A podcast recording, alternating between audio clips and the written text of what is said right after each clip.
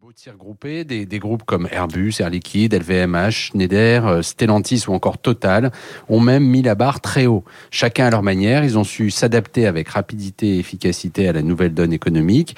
Et preuve que ce n'était pas gagné d'avance, les champions allemands, eux, ont globalement peiné à confirmer le rebond post-pandémie. Alors François, peut-on s'attendre à un second semestre du même calibre? Alors c'est loin d'être sûr. Hein. D'abord parce qu'en cette période de forte instabilité géopolitique, on ne peut pas exclure qu'un nouveau choc se produise. Surtout parce que la morsure de l'inflation se fera de plus en plus sentir dans les prochains mois, ce qui aura forcément un impact sur le pouvoir d'achat des ménages et sur les marges des entreprises.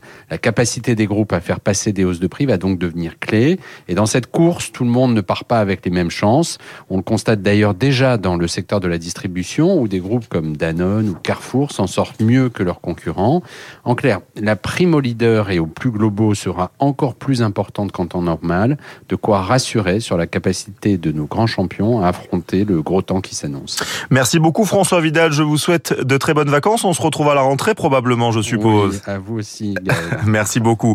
Les géants français armés face au choc de l'inflation, c'est donc à la une de votre journal Les Échos ce matin, à vos kiosques, à vos tablettes. Il est 7h15. Dans un instant, l'invité de l'écho d'Éric Cuoche ce vendredi. Il reçoit Alain Fabre, directeur associé d'Inextinso Finance et Transmission. Le meilleur de l'économie, vous le savez. C'est sur Radio